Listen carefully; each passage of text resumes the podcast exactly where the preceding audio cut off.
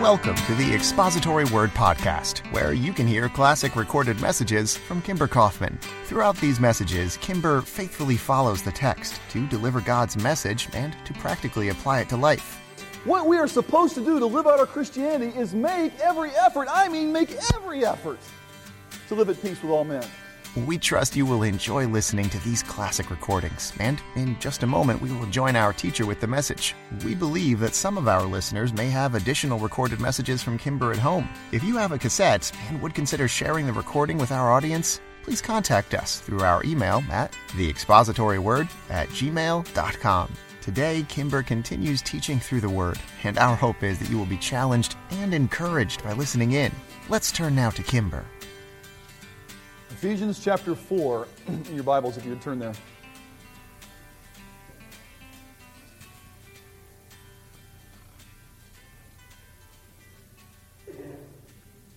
One thing I'm very grateful for is this.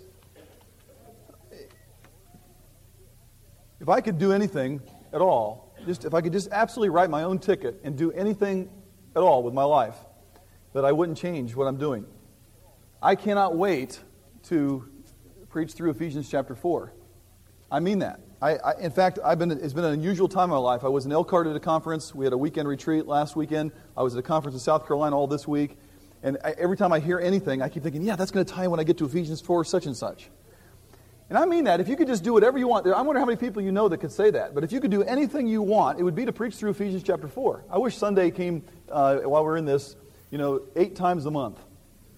Um, maybe we could make up some new policy or something because I, I, I, tremendously anticipate preaching in Ephesians. In fact, when we get to the fourth chapter, it's something new. That's, this is the how to of Christian living. We've talked about doctrine and theology, and after all of that, Paul says this Look, live worthy of the calling you've received.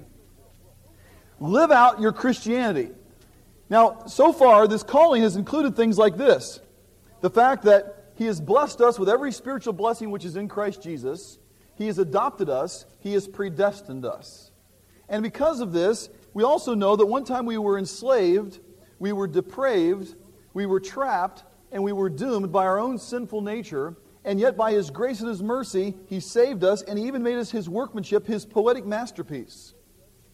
And then we also know this that it wasn't just the Jews that were near, but even us that were far off, the Gentiles. Remember the wall around the court of the Gentiles? That was us. And now we are, are, are allowed to come in and be close with God.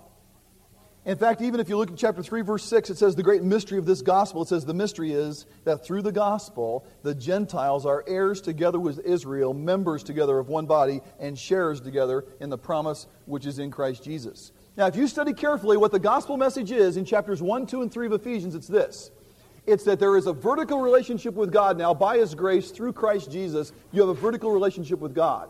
And there's also a horizontal aspect. You need to be right with your fellow men and that we need to accept people different than us, regardless of anything about them, because of Christ. We are to accept one another. We're one. We're not black Christians. We're not white Christians. We're not Indian Christians. We're not Baptist Christians. We're one. And that is important because the, you know how the Apostle Paul applies this? Everybody get this. Get, I love this now. The, how does the Apostle Paul apply the gospel to your life? He says, live out the gospel. Guess how? like this. Look, like this. Number one, have these attitudes. What attitudes were those? Well, we studied them in the past. And those attitudes are things like this. Ephesians 1, 4 through, Ephesians 4, 1 through 3. Look here. Live up to your calling. What's your calling? Calling is God's calling you out of darkness into light, calling you to Himself in salvation. And here's what you're supposed to do treat others the way God has treated you. Paul writes, as a prisoner of the Lord, he urges you. I urge you. He says, I, I, I plead with you. One translation says, I beg you. And what is that? I beg you to do this. How? How are you supposed to live out your Christianity? Well, how about this? Be completely humble. Remember, it was Augustine who said, the first three things about Christian religion are this be humble, be humble, be humble. And there is the sense, folks, in which if we understand the gospel correctly, that we were depraved, enslaved, doomed sinners, left to ourselves, running right into hell, and no one would have stopped us except by his grace, if we understand that, then there ought to be a sense of humility that comes about us. So the way we're supposed to live up to our calling is to be humble. and Be gentle. Be meek. And remember, that's not weakness, that's power under control. And we talked about this in the past. We don't have time to just for a quick review now. Be patient with people. Not quick to point out their faults, but be patient with people. To, to, to, to get, treat them as God treated you. Was God patient with you and your faults? So be patient with people. And also this bear with one another in love. Uh, bear with each other. I, I, love that. You remember the, the illustration of bearing with each other? Remember what that is? Come here, Rob. Let me show you. Rob, second here, second. Come up here. Rob is, is, is, he's crippled and weak and can hardly walk, and you just let your legs go like they're just rubber. And here I am coming along and helping him. I'm bearing him along. He's, he's an easy one because he's a little guy. The other, I picked up some adults before, and they were heavier. I should have used Brad. But the, the, the, the, the point is that we're supposed to bear with each other, c- care for each other. And, and yet, you know, the, the last place Christians want to go when they have failed is to the church because they're afraid, oh, people are going to say this about me. What are they going to think? That should never happen at this church. We're supposed to bear with each other and care for each other. And then notice the last thing, and we just barely got into this last time make every effort to lead in unity, to live in unity. Make every effort. Now, that is a very interesting statement. I want you to see this, friends, because listen to what it says. Endeavoring is not nearly strong enough. The King James says endeavoring to keep the in the spirit. What does that mean? It's, it's not very clear. What the word actually means is a zealous effort to care, to spare no effort, to do your utmost in the matter of unity. It's an urgent matter. In fact, it's a present participle, which means it's continuous, diligent activity. And listen to what one man says about this word. This little word, make every effort. See this? Make every effort. That's the translation out of the NIV. Listen to what this word's about. It means we are to spare no effort. And being a present participle, it calls for a continuous, diligent activity. Markus Barth expresses the same vividly, exp- expresses the sense vividly, excuse me. It is hardly possible to render exactly the urgency contained in the underlying Greek verb. Not only haste and passion, but a full effort of the whole man is meant, involving his will, sentiment, reason, physical strength, and total attitude. The imperative mood of the participle found in the Greek text excludes passivity, quietism, a wait and see attitude, or a diligence tempered by all deliberate speed. Yours is the initiative. Do it now. Mean it. You're to do it. Mean it. Such are the overtones of verse 3. Now, friends, listen to this. What we are supposed to do to live out our Christianity is make every effort, I mean, make every effort to live at peace with all men. You ever seen a football player, if you watch any football, there'll be some of those football players that you love to watch, and they hit and they squirm and they keep, and they, and they keep, boy, what a second, what a third effort, and people keep hitting them and they keep getting up and they keep going. That's the way it's supposed to be in regards to Christian unity. When it comes to the way we treat each other, we're supposed to make every effort, and please notice the word keep. See the little word keep there? That is the word found in the text, which means to guard, to watch carefully. It's the same word used of the guards watching the tomb of Jesus or of the guards watching Paul while he's in jail. And that is, we're supposed to make every effort to keep, to, to guard, to watch over, to, to preserve, to reserve this unity of the Spirit, which is already there, by the way. We don't create it, it's already there. The text says the unity that we have with each other is already made by God. Our job is to keep it and to protect it and to make every effort that we keep at it and that we keep close to one another. Now, let me ask you a question. If this is what the text says, how come there is so much disunity? When's the last time you saw somebody that eager to keep the unity of the Spirit? Do you know what I see? I see Christians all the time that are ready to be, ready to be divisive and are ready to criticize. I see people all the time that are ready to say, for the sake of truth, because I don't believe in being milquetoast, I want to hold to the text. Well, for all of you text holders, let me ask you something. Why don't you hold to this text? This text says, make every effort to keep unity in the bond of peace. The unity that we have in the Spirit, the one Spirit indwells us all, and in the bond of peace. The peace that we have with God through Christ Jesus. The peace that we all have. Make every effort, give everything we possibly can. Instead, we see critical, non accepting attitudes.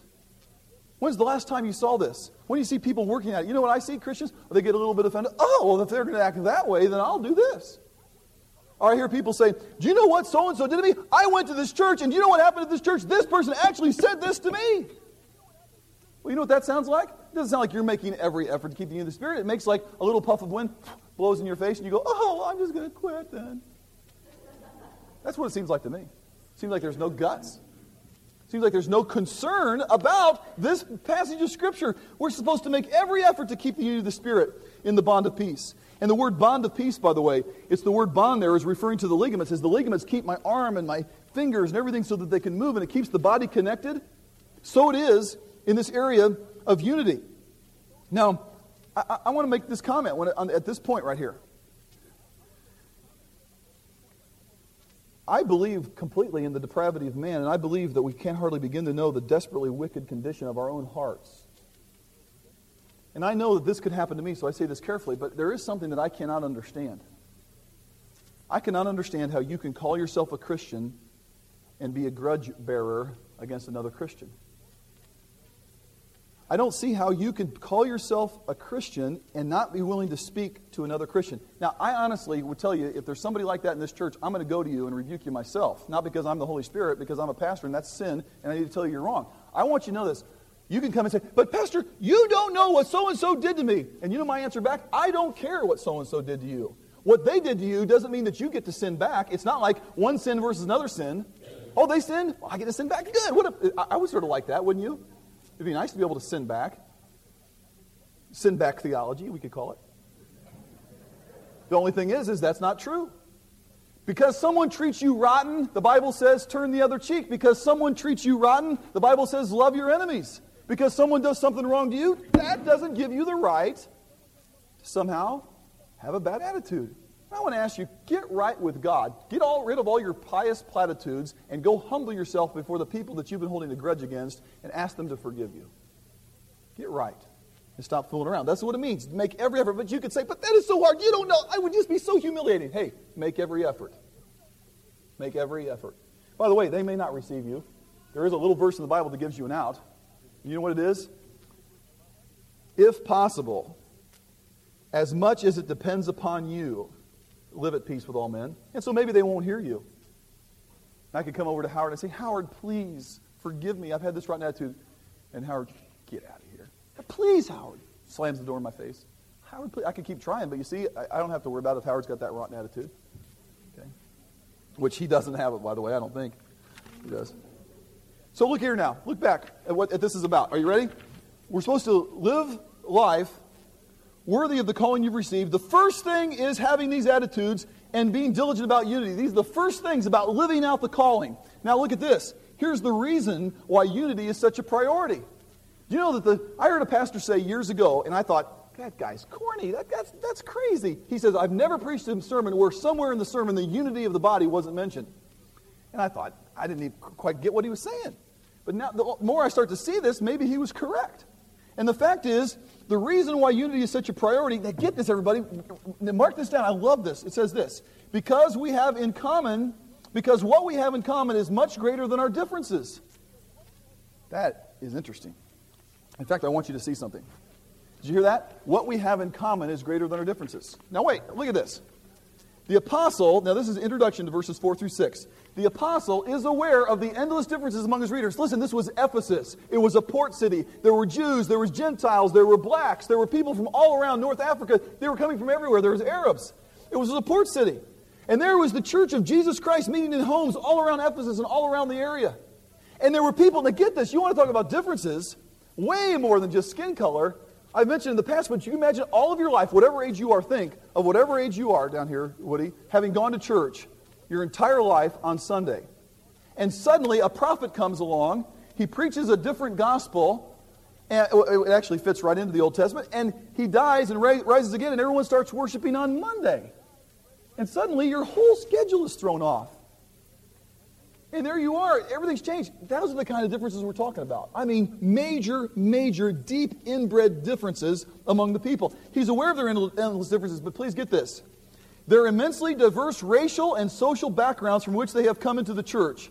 He knows all about that, but everybody, please, look. But he wants them to be even more aware of the spiritual realities that unite them.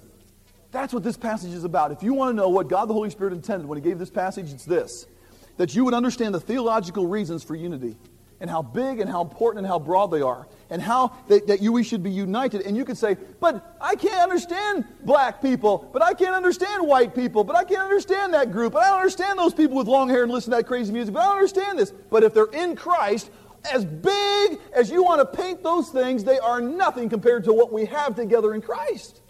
And you see, you know why it doesn't seem to affect you? You know why this thing doesn't really seem to work? Because the gospel is so puny in our minds. Because we're really not that bad of sinners. God hasn't been that gracious to us. And because of that, here's what it is. We look at the differences without the gospel, and here's different colors of skin, different economic background, different educational background, different ways they worship. I mean, some people do this, and other people may do this, and other people may, you know, do this. Who knows? But you do all these different things. The fact is, those should stack up about this high compared to the gospel of Christ that draws us all together. You see, I've said it till I've worn you out, but my friends, remember, in heaven, it's not going to be the Baptist church and the charismatic church and this church over here singing praises. It's going to be people from every kindred, t- tribe, and tongue singing, Worthy is the Lamb that was slain. And it's not going to be all these segments and divisions and all these things among us. We're going to be as one singing. Those are the truly born of God. And so what we should see is, oh, we have so much in common. We're brothers and sisters in Christ. Look at what we have in common. My goodness, just because his skin is different color, or just because he's not as educated, or just because of this, or just because of that, what difference does that make? I mean, it, it, it ought to be, it ought to be like amazing to even think the fact that we could hold to differences. In fact, notice this. They, they are so great that they should completely transcend all other differences of background. The, the unity we have in Christ is so different. In fact, things like this the spiritual blessings are now shared between Jew and Gentile. The barriers between them are now broken down. All have equal shares in the privileges of grace. And please get this, everybody. Probably the early, this was an early Christian hymn. Get this. Look at verses 4 through 6. Now, look. this, almost every scholar agrees, was an early Christian hymn. What was? Verses 4 through 6. Paul penned a phrase from a hymn book right into this section to describe it. And look what it is. It says, There is one body one Spirit, just as you were called to one hope when you were called, one Lord, one faith, one baptism, one God and Father of all, who is over all and through all and in all. Now, I did this rather spontaneously in first service, and I'll try it now, and I don't know if I can do it. Uh, let's just imagine what it was like to go to church. They sang this hymn. So this hymn went something like this. We'll put it to Amazing Grace, if I can do it. There is one body, one Spirit. Am I, am I on Amazing Grace? I'm not? Anyway, I'll keep trying anyway, okay?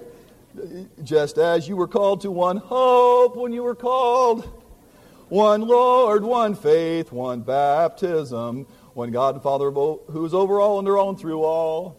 Something like that. In fact, I'm sure that was the tune, in fact. I want to tell you that.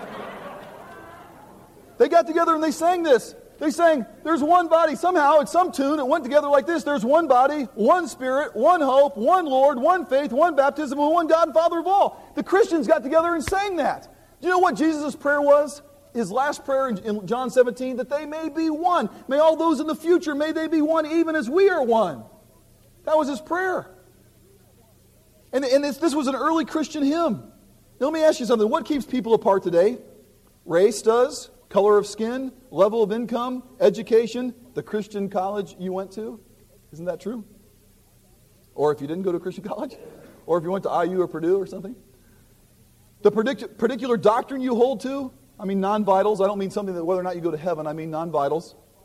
Language barrier. When I say non vitals, they don't mean non important, but they do are a matter of eternal life and death non vitals, what I'm talking about. Language barriers, methodologies. Now, let me ask you this question. On all of those things, race, money, education, da da da da da da. Will any of this be a factor in heaven? Will any of it be a factor in heaven? Is there going to be in heaven? Now, all of you that made over $100,000 during the years 1980 and 1995, sing this next verse. You think? No. No, and what's, what's our prayer? May thy will be done on earth as it is where? In heaven? You see, there's some tremendous reasons for disunity. Let me tell you some of them. Pride. Listen to what Spurgeon said. It is quite certain that we shall never keep the unity of the Spirit if this church shall declare that it is superior to every other. If there be a church which says we are the church and all others are mere sects, then it is a troubler in Israel and must hide its head when the unity of the Spirit is so much as hinted at. Another reason is we care more. Just stop and think about it. A lot of the divisions among Christians today really isn't around doctrine, it's around pride. How about this one? We care more for our own cause than for the cause of Christ. The church of Christ is always quarreling, but did you ever hear that the devil, did you ever hear that the devil and his confederates quarrel? There are so, they are so united that if at any special moment the great prince of hell wishes to concentrate all the masses of his army at one particular point, it is done to the tick of the clock and the temptation comes with its fullest force just when he sees it to be the most likely that he will prevail. If we had such unanimity as that in the church of God, if we all moved at the guidance of the finger of Christ, if all the church could move in one great mass to the attack of a certain evil, how much more easily we might prevail. But alas, the powers of hell far exceed us in unity. That's sad. Put three secretaries in a room. They, they t- there's studies have been done. You put two secretaries in a room, and you'll get along. But you put the third person in the room, and there's big time trouble. Right away, don't know why, but two of them side up against the one. Disunity. It, it, don't you find it easy to criticize? It's so easy to criticize. It's so easy to find fault. It's so easy to say what you don't like about someone else. Listen, do you know what Christians do, which is just a terrible sin, I think? And that is someone different than you from some different church or some different background. They've been trained completely different than you. Maybe the only thing they've ever known, and God knows their hearts, is different than what you have. And maybe you even are more enlightened than they are. But because you can't understand, you sit back and you look back and you just think they are no good. In fact, I hear Christians who write other Christians off. May God never let that happen to me. Not that I don't get written off. I've already been written off by a lot of people. But I mean, may I never write people off.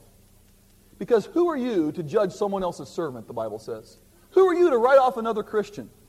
And, then, and there's Christians that go around, they make such a big deal about something which I wonder what is more important, that subject or their attitude?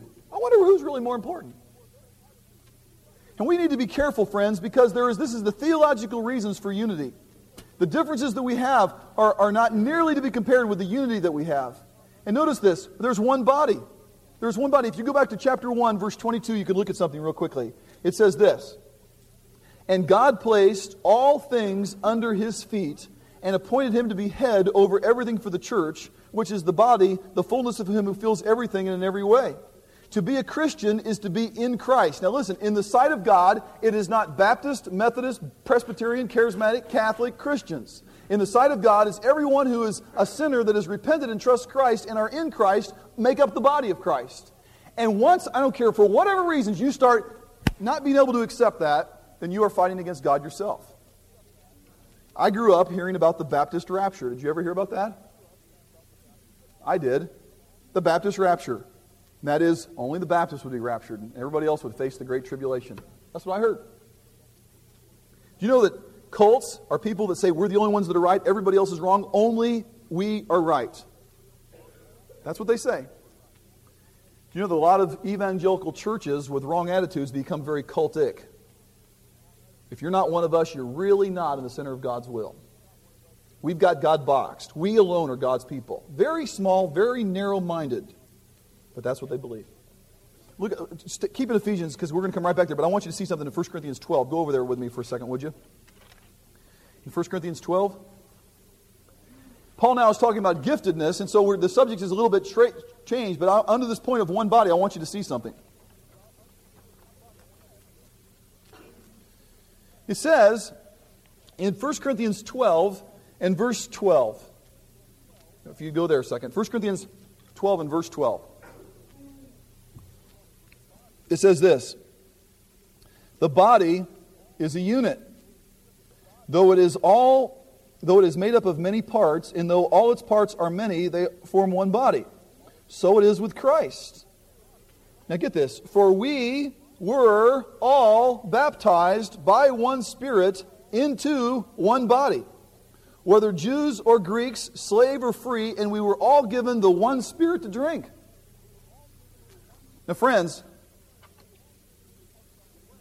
here in the area of giftedness, it talks about the entire body, and it's talking about how important it is that you're related to the entire body. Now, just think with me a second. If my thumb, I've used this before, I realize, but if my thumb suddenly, right now in the middle of this service, decided that it wanted to leave, it can't. Yeah, here it goes. He's trying to leave, but it can't because it's connected. Now, please get this. You and your spiritual gift and your makeup in the body is just a part of the body. That means this what good is my thumb by itself? Tell me, would you pick up a thumb that was hitchhiking? Come on, if you're driving home today, going down 465, And there you look and you go, What was that, honey? Oh, it, it looked like a thumb. Would you stop and say, Hey, pal, where are you going? You wouldn't. And the thing I want you to see is this Christian, the whole idea of giftedness, the whole idea of being a part of the body is unity. The thumb is only useful when it does what? When my left thumb acts like a left thumb and does what a left thumb is supposed to do.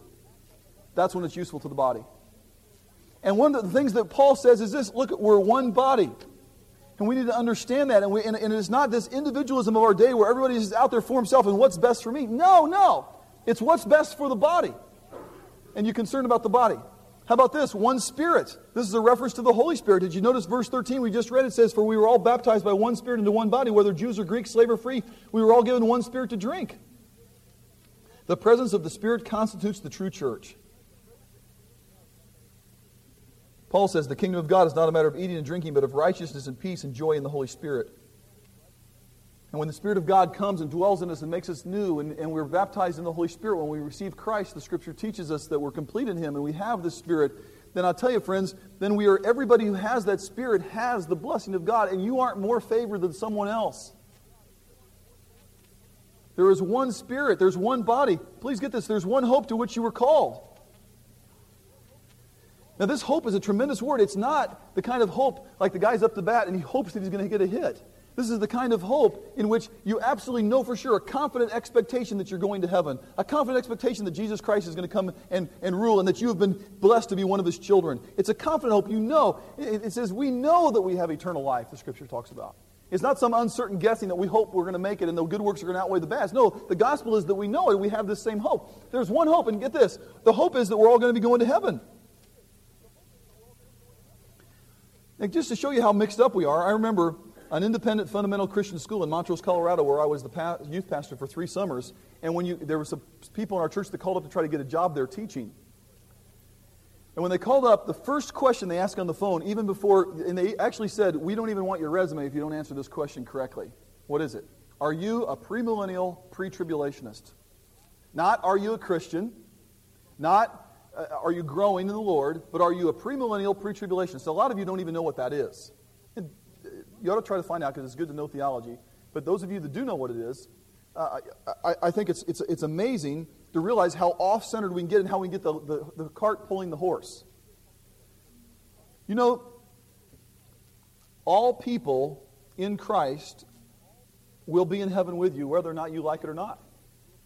I got to tell you the story. I, I, hope it helps you. First service, I used it, and I'm going to have to change it because I, I, I, made a mess of things in first service. But I want you to think of this story that I've heard. uh, and take it in the right way. And remember, it's just a story.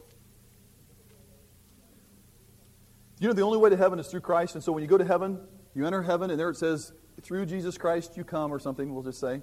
And you enter heaven through Christ. No other way. And then, but once you got into heaven, in this particular story, there was doors that you had to find, and that door was dependent on what church you went to. And, and some of the doors were gigantic. You know, the Methodist door was huge. and then there was there were other doors, and they kept getting smaller. And smaller and smaller and smaller. And you came around, and there was the, the, the fundamental Baptist door, and it was only about that big. It was real small, and you had to get out sort of uncomfortable to crawl through it. But this person that was up there, this man that was up there, had been a holiness preacher. And he kept looking for his doors, and they kept getting smaller and smaller. He said, My goodness, I hope my denomination is up here. Remember, he's already in heaven because he came through Christ. And all of a sudden, he looks, and his door's this big. And He was sort of a heavy set guy. And in this story, he hadn't had his glorified body yet, I guess, or something. And he's crawling in there, and he has to scrape. I'm not kidding. He's getting bruises and scrapes on his arms and his legs, and he's pushing himself through, and he's just squirming and fighting through. And finally, after just sweat and toil, he gets through, and he looks, and he's in the same room that everybody else was in. Okay, my point is there's one hope here, friends. All right? Some of you make it a little harder. You're, you know you come through Christ, and you make it a little harder maybe than you have to. But the fact is, is this there is one hope, and that is in Christ Jesus. We're all going to the same place. Look at this one Lord. One man said it's neither personal ambition nor party spirit nor disputes about non essentials that will be allowed to break such unity.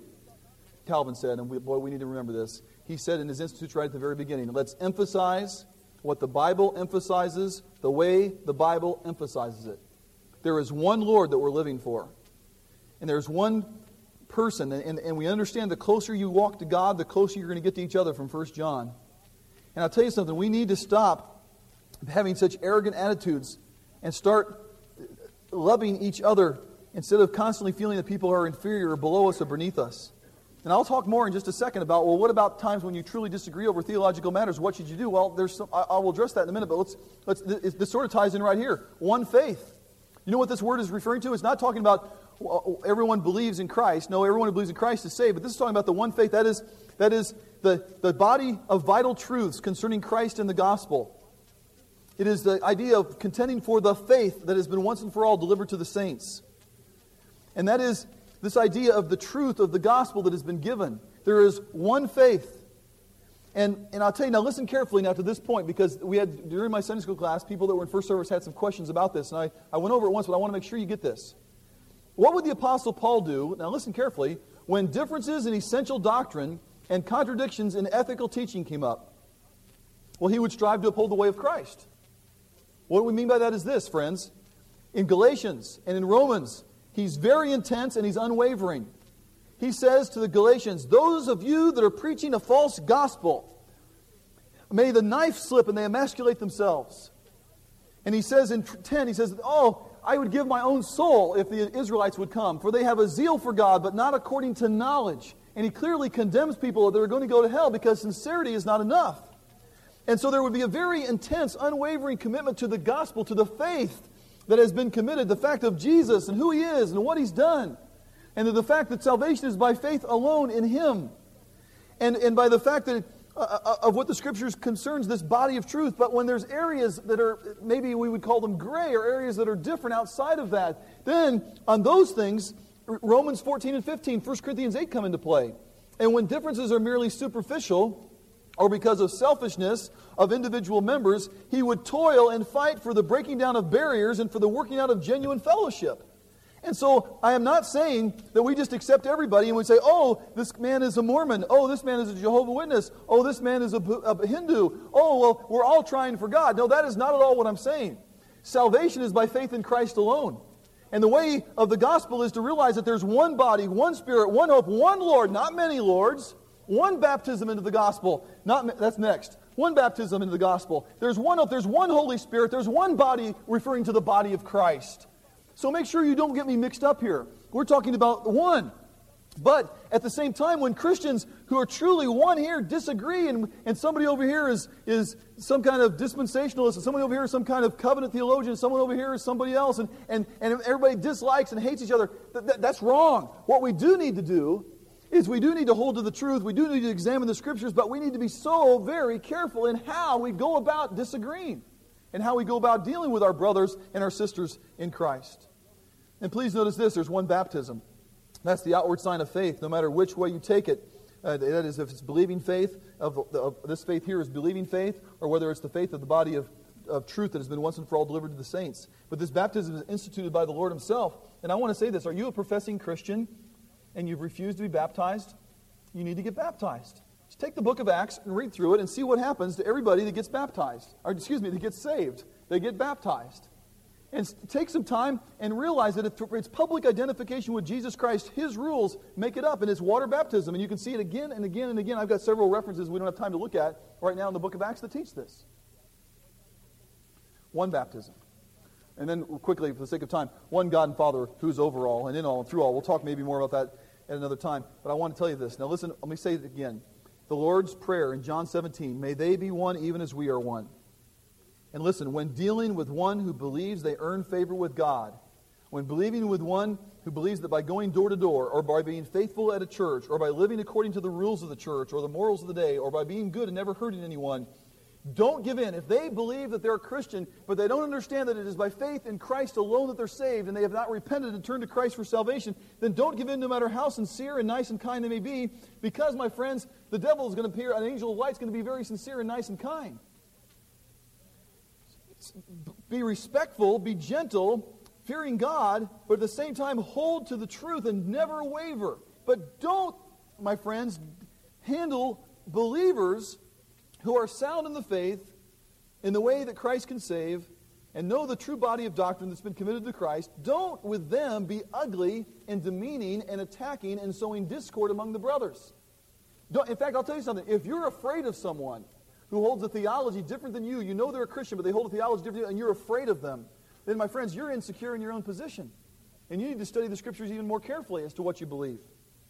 Because there needs to be this kindness and gentleness. I learned it from James Montgomery Boice, the Presbyterian pastor in 10th Presbyterian Church, Philadelphia, and he's still on the radio these days. And if you ever hear him disagree with someone, it's so beautiful. He says, Now, my friends from Dallas Seminary, they are good men, and they love the Lord, and they, uh, I'm so thankful for their contribute, contributions to the body of Christ. But I must say that on this area, they're out to lunch or something. They'll say something, he'll say something not quite out to lunch. He'll say it much more gracefully than that, but he'll say something different. That's the way to go about it. That's the way you demonstrate unity to the world. You see, unity, by the way, I didn't get to show you this. Where is it? Down, down here. Look here. Unity is not to be viewed as uniformity. This is next week. To each one of us, in the middle of this oneness and this body and this t- commitment for unity, there's still the individual now is going to be referred to in, in the next 7 through 12 of this passage coming up. But, but I want you to see, friends, how important it is. Now I want to close by demonstrating it, and I need some friends. Can I have some kids up here? Could I, uh, all the little kids right here, come on up here. Any of these kids right here in that row? Would you come up here a second? Come here. I'm going to lasso you, okay? Now, uh, hop on down here. Hop on right on down there, all the kids. Yeah, we need a few more. We need a couple more. Come on up. If you're a kid, don't be ashamed to be a kid. Come on up. Here. That's it. Here, straighten that rope out. Here, take this side. I'll straighten it out. I've used something like this in the past, but I want to show you again. Okay, come on, kids, grab that rope. Let's be a little aggressive here. Grab that rope. All right, you got it? Now, you're, all on the same team over there. You're against me. Get over there on that end. Go down to that end. Get in there, Joe. Grab it. Come on, you're pulling against me. I'm going to pull you guys. You pull against me. Oh, oh man. Okay, look. I don't have a chance. Did you get to see that over there? I don't have a chance.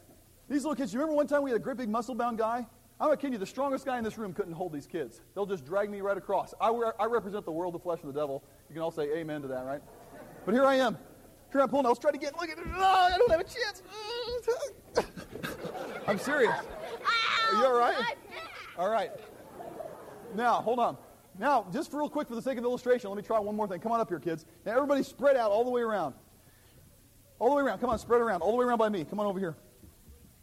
Now, watch. Come on on here, grab it. Now, let's bicker a little bit before we start. You say, I don't like the way you're holding the rope. Or, that's not the way we pull at our church. You can say that. Now let's all pull. Pull the same direction you're, you're, wherever you are. You just pull that same direction. Look, we're not going anywhere. Okay, stop, stop, stop, stop, stop, stop, stop. Okay, look. Thanks, kids. Go back. And they did a good job, huh? Now look.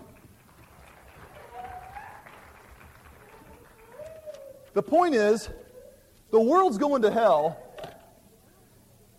The gospel's not going out. And we're all sitting around complaining about who, how we pull on the rope. Let's wake up and be committed to unity, to love each other. We have a whole lot more in Christ that makes us similar than makes us different. Let's start thinking about the similarities we have that we're sinners saved by grace, loving Jesus Christ, rather than all of the things that we don't like about each other. Okay? That's your message for this Sunday. Let's pray. Father, please help us to learn how to endeavor, how to make every effort to keep the unity of the Spirit and the bond of peace. Show us how to love one another. We don't want to be wimps and give up on truth, but at the same time, we want to know how to lovingly debate and care, not with pride on the line, but with truth on the line, for those who disagree with us. And Father, make us a loving church. Help us not to be the kind that write people off. Help us to be those that strive. Help us to, to care about the doctrine of unity and the importance of making every effort to care for one another because there is one Lord, one faith, one baptism, one God and Father of all, one Spirit. And Father, we, we need you to help us now. Apply this to our lives. Amen. And that concludes today's expository word. Please join us again for more classic messages from Kimber Kaufman. Take care.